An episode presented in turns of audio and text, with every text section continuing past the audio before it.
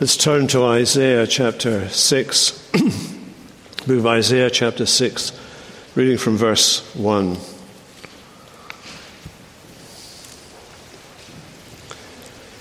In the year that King Uzziah died, I saw the Lord sitting upon a throne, high and lifted up, and the train of his robe filled the temple. Above him stood the seraphim. Each had six wings. With two he covered his face, and with two he covered his feet, and with two he flew. And one called to another and said, Holy, holy, holy is the Lord of hosts. The whole earth is full of his glory. And the foundations of the thresholds shook at the voice of him who called. The house was filled with smoke. And I said, Woe is me, for I am lost. For I am a man of unclean lips, and I dwell in the midst of a people of unclean lips. For my eyes have seen the King, the Lord of hosts. In the name of the Father, and of the Son, and of the Holy Spirit. Amen. Well, we've already indicated this is the first Sunday of Advent. But the Reformed tradition has been equivocal in observing Advent. At least it is in the Presbyterian Scottish influenced branch of the Reformed world. In fact, when I was growing up, Christmas uh, wasn't observed very much in Scotland. It was observed simply in the passing. Uh, not much was done at church about it. There were no Christmas Eve services, as I recall, no Christmas Day services as I recall. The main focus was on New Year, on Hogmanay, which is the night before the New Year, and all the preparations for that. New Year's Day was the day you went and saw your families. It was equivalent to Thanksgiving in terms of the movement of people. Uh, New Year's Day was the big thing, and the, the reason for that is the prevalence of Presbyterianism in Scotland. The Romanists observed Christmas, Presbyterians didn't. And, uh, and I remember doing very naughty things as a boy, and that is going to the Roman Catholic Church, not going in, but to the, to the little, they, they would have a, a creche on the outside. And I thought that was a good statement. I, even, even then, I was against the current, against the flow. Let me read to you from the Westminster Assembly Directory for Public Worship. This is what it says Festival days, vulgarly called holy days, holidays, having no warrant in the Word of God, are not to be continued. So that should be the end of it, and we should go home right now. But uh, I have a friend called Scott Clark who teaches at Westminster Seminary West, who is the gatekeeper for Reformed Orthodoxy. And in dealing with this whole question, he deals with it as I've dealt with it. He, you know, I've told you the facts. You can do with those facts what you will. He tells you the facts. And then he says this But Christmas is here.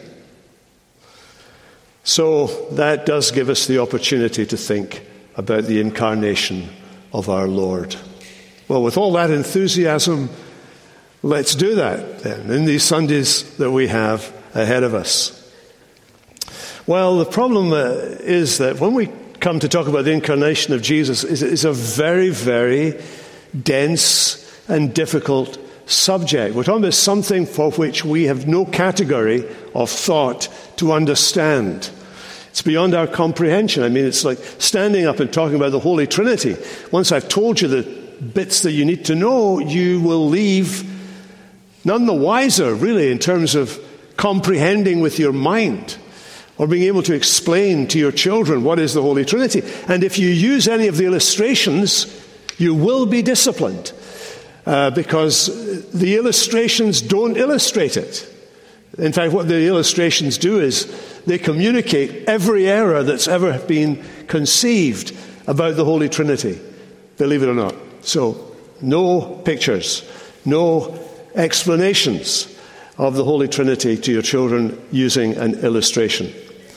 Uh, so now that I've rebuked you, uh, come back, uh, and as we think of this question that I have for us today, it's in two parts, really. What was Jesus doing before Jesus was in Mary's womb? Another part to this question. What was Jesus doing when he was in Mary's womb? So, those are interesting questions, aren't they? In the Gospels, whenever we read Jesus himself speaking, very often he uses language like this. He uses the language of coming into the world. We sometimes talk about our children coming into the world. We mean by that they're born into the world, and Jesus is not using it specifically in that way. Let me read you from John 3. He says this No one has ascended into heaven, but he who is descended from heaven, the Son of Man.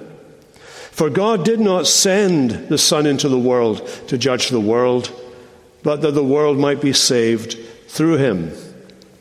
So Jesus is using three descriptions there. He has descended, he's been sent by the Father, and he has come into the world. But neither of, none of those descriptions actually explain anything to us. Uh, we can't comprehend how, how that came to be. Did he physically get on an elevator in heaven and press zero and come down and land at Bethlehem, get out as a little baby?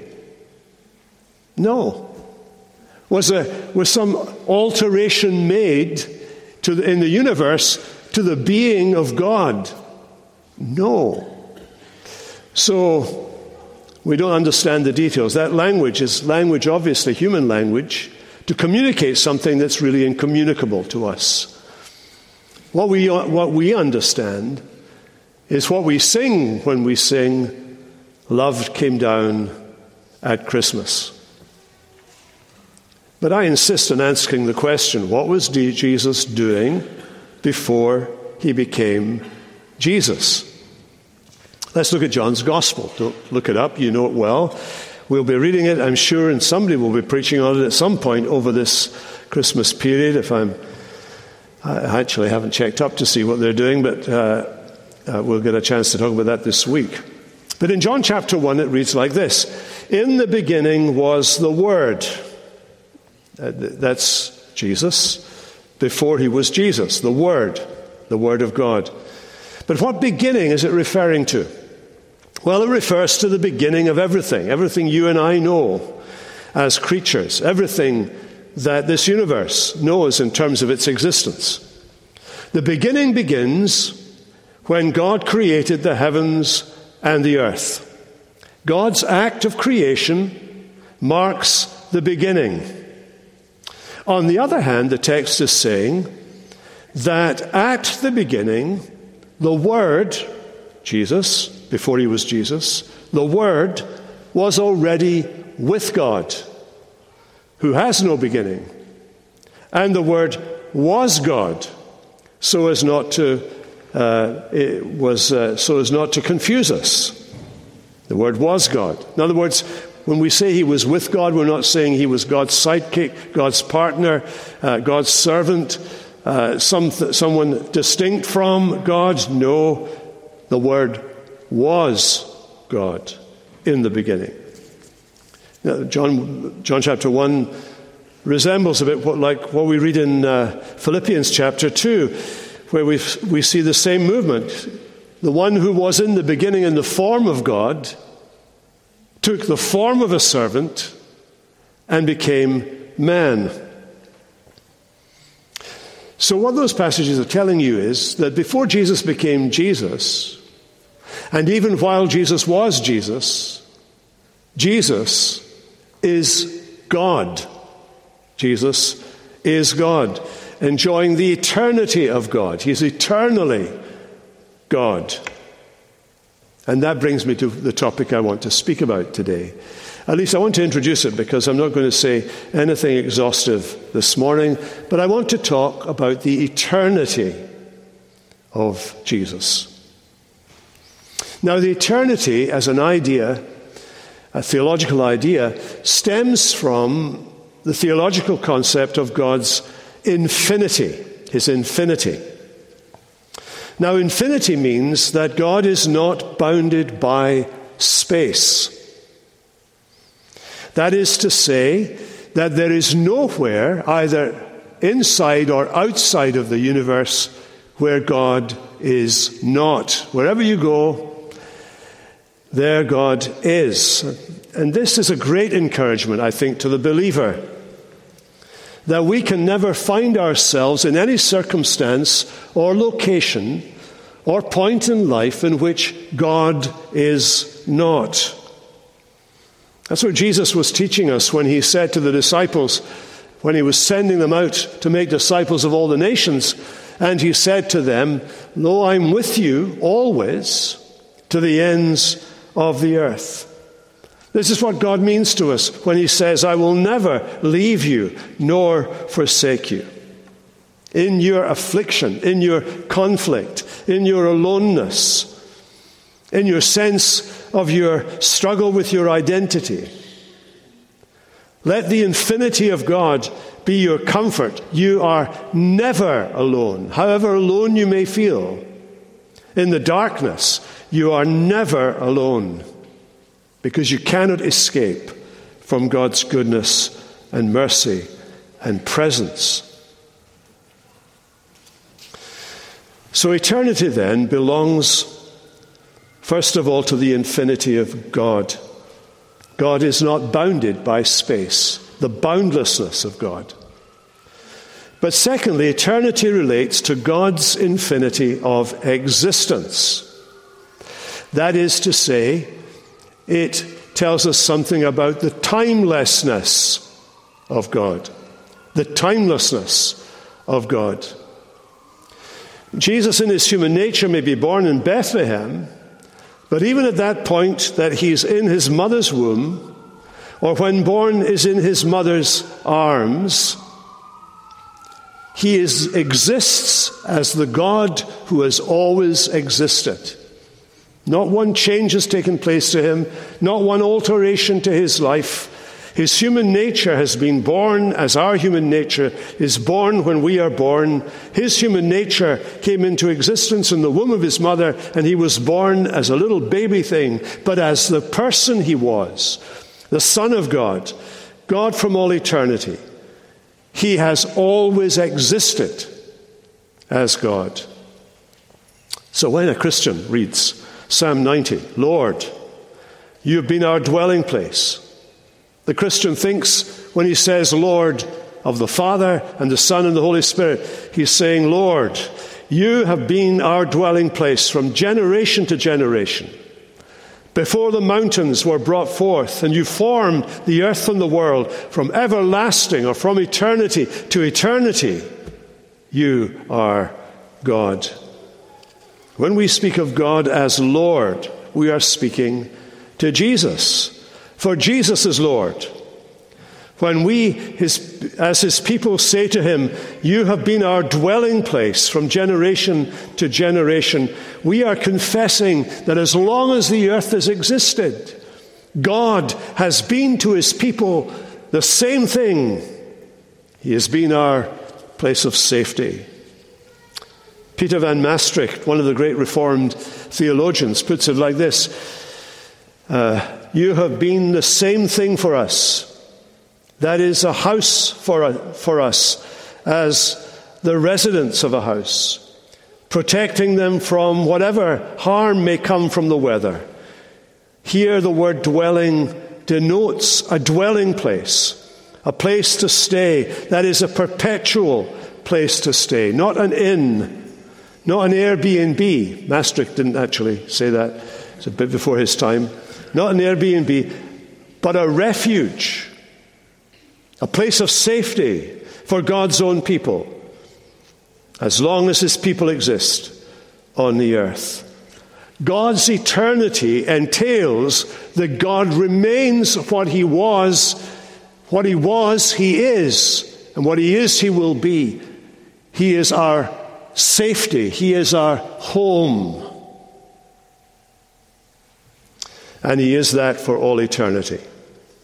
So to be eternal means then that God is not in time. There's no movement or succession or, or duration or getting ahead of things in God.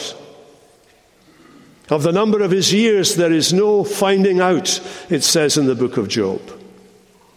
Just eternal, God is eternally. And now that's important for us because his mercy is eternal, and his rule is eternal, his dominion is eternal, his glory is eternal. Here's what's important for us his life is eternal. We have the promise of eternal life. Irenaeus, one of the early church fathers, puts it like this He is without beginning and without end, truly and always the same, keep, keeping himself in the same mode. He alone is God and the Lord of all. Or Hilary, one of the early church fathers, he gets us to do a little exercise. He says, Run with your senses to whatever seems ultimate to you. Do a mind exercise. Run with your senses to whatever seems ultimate to you. You will always be going towards Him, always moving in His direction. Or again, cycle through the centuries, and you will always find Him. And though you will run out of numbers to count the days, God will never run out. Stir up your understanding and embrace His whole being with your mind. If you could, embrace the whole being of God with your mind, and you have nothing. You have nothing. Because He has everything left. And what is left is always whole and complete. You never take anything away from God. He is eternally who He is. Are you confused yet? This is beyond our comprehension. Now, this brings us to the text Isaiah 6. Isaiah puts it in perspective. It's the year that King Uzziah died. He was a good king, mostly. The year that King Uzziah died, I saw the Lord sitting on the throne, high and lifted up. Isaiah has gone to the temple to worship. His problem is he can't get into the temple. God's in the temple, and there's no place for Isaiah. He's stuck at the threshold of the temple because the whole house is filled with the presence of God. Then we remind ourselves that the temple and before it the tabernacle were designed by God to remind the worshipper of the universe, the stars in the sky that were, that were decorating the ceiling, the, the, the colors of earth, and the colors the, and, the, and the, the animal like features reminded us of all creatures and creation. Because when we worship, we worship on behalf of all of creation, the whole universe. We worship on behalf of the universe because we are sentient beings and are able to offer the praise that they cannot. So the temple and the tabernacle represented the entire universe, which is a sanctuary in which God lives and in which God is worshipped.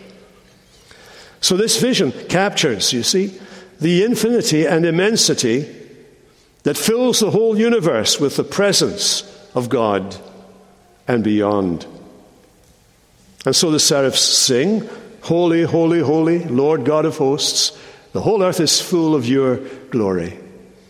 Now, when Isaiah saw this, you, you notice that Isaiah did, did not actually see God. God as he is in himself, God in his essence. We're told in John chapter 1 that no one has ever seen God because God is spirit. In our confession of faith, we say that God is without body or parts or passions. Things that characterize us do not characterize God.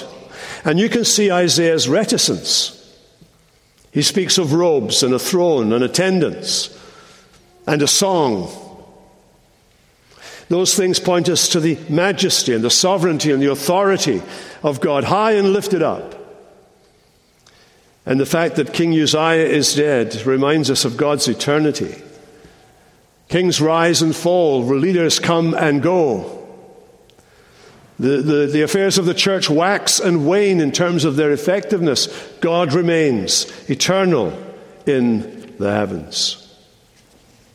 God is present there, present in Jerusalem in Isaiah's day, present in the temple that is the universe today, present here in His church as we gather, present in the life of every believer. The picture is breathtaking. And who did Isaiah see? Who did he see? You might answer, the God of Israel, and you'd be right. Who did he see? He sees the Father. We learn from the New Testament. For us, there is one God, the Father, from whom are all things, and for whom we exist.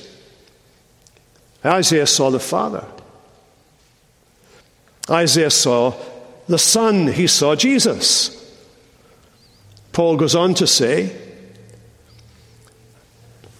and for us, there is one Lord, Jesus Christ, through whom all things were made and through whom we exist. It says in John chapter 12, after a citation from Isaiah 6, Isaiah said these things because he saw Jesus' glory and spoke of him. And then in Acts chapter 28, we learn that the Holy Spirit's there as well. The, word, the words of God that God gave to Isaiah uh, are given by the Holy Spirit. The Holy Spirit was right in saying to us through the prophet Isaiah, and then they quote from Isaiah 6 The God of Israel is the Holy Trinity Father, Son, and Holy Spirit. Before he became human by assuming the specially prepared human nature, Jesus, as God, shared the eternal life and love of the Holy Spirit, of the Holy Trinity. And when he was in Mary's womb, he is sharing the eternal life of the Holy Trinity. The Holy Trinity is what brings everything that exists in the universe into existence and keeps it in existence.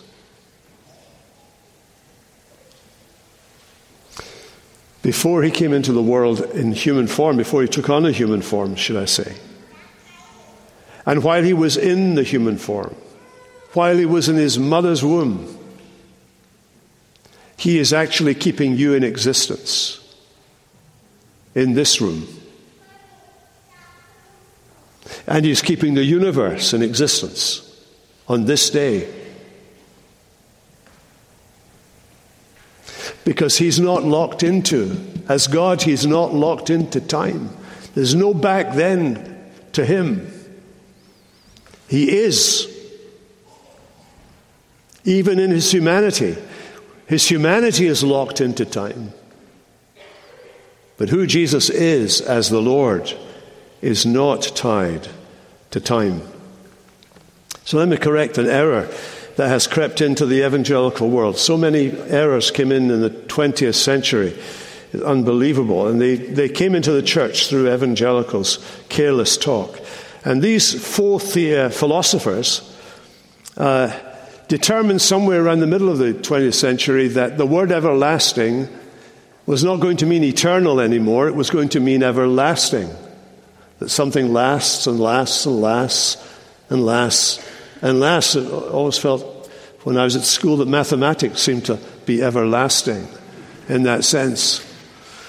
Or if you've been sitting outside in a hospital waiting room and somebody you love is in uh, going through a surgery, that can feel like it's everlasting as well, only without any joke.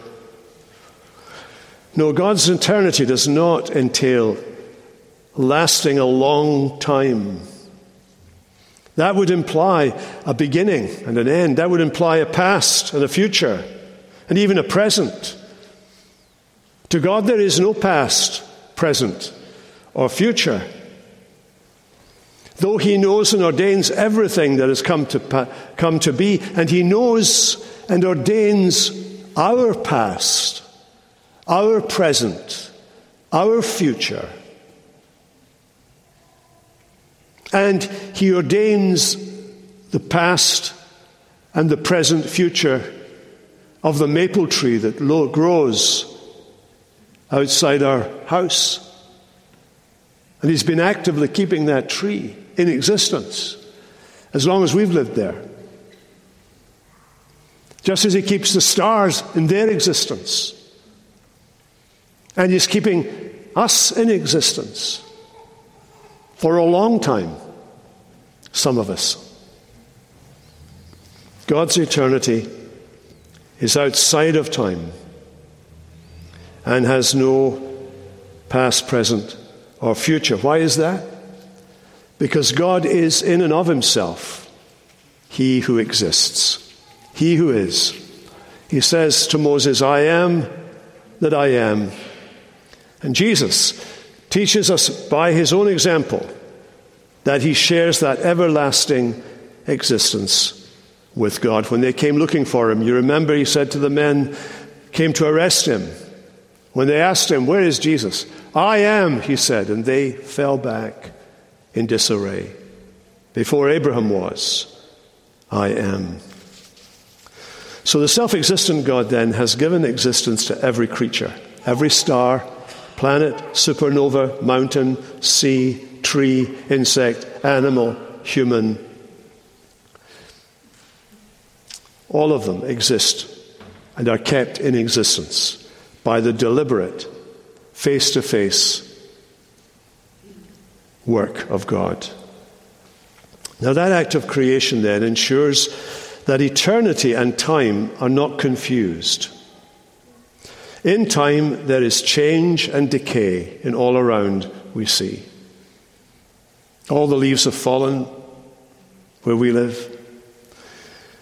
Most of them have been collected on our street other people's streets have yet to be done. I think it's the people that live there probably attract being overseen.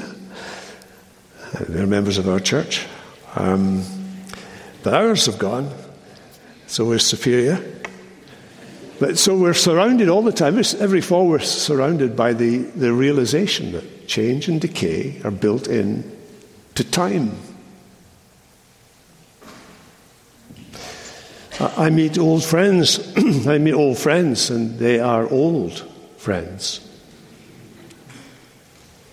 I haven't changed, but they've changed a whole lot.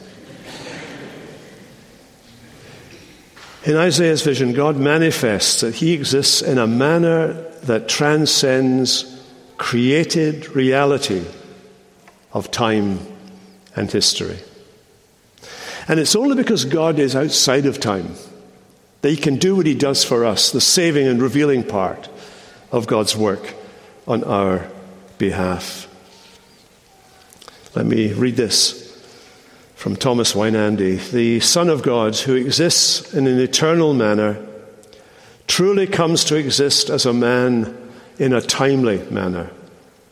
And he does so without jeopardizing his eternal divine manner of existence. At one and the same time as he's human, going through human experiences, he is divine. The two don't get merged or confused or mixed up. They're separate, as the Chalcedon Creed makes it clear. But they belong to the same person, the Son of God. Now, as I wind up, I want to just quote from two verses we talked about the Lord Jesus existing as God. 1 Timothy 6 talks about our Lord Jesus Christ, and it says this He who is the blessed and only sovereign, the King of kings and Lord of lords, who alone has immortality, eternal life, who dwells in unapproachable light, whom no one has ever seen or can see. Now, what's he talking about there? He's talking about the Lord Jesus. And he's saying about the Lord Jesus that no one has ever seen or can see what? Well, people saw his human nature. And when he comes again, every eye will see him. Even those who pierced him will look upon him whom they pierced.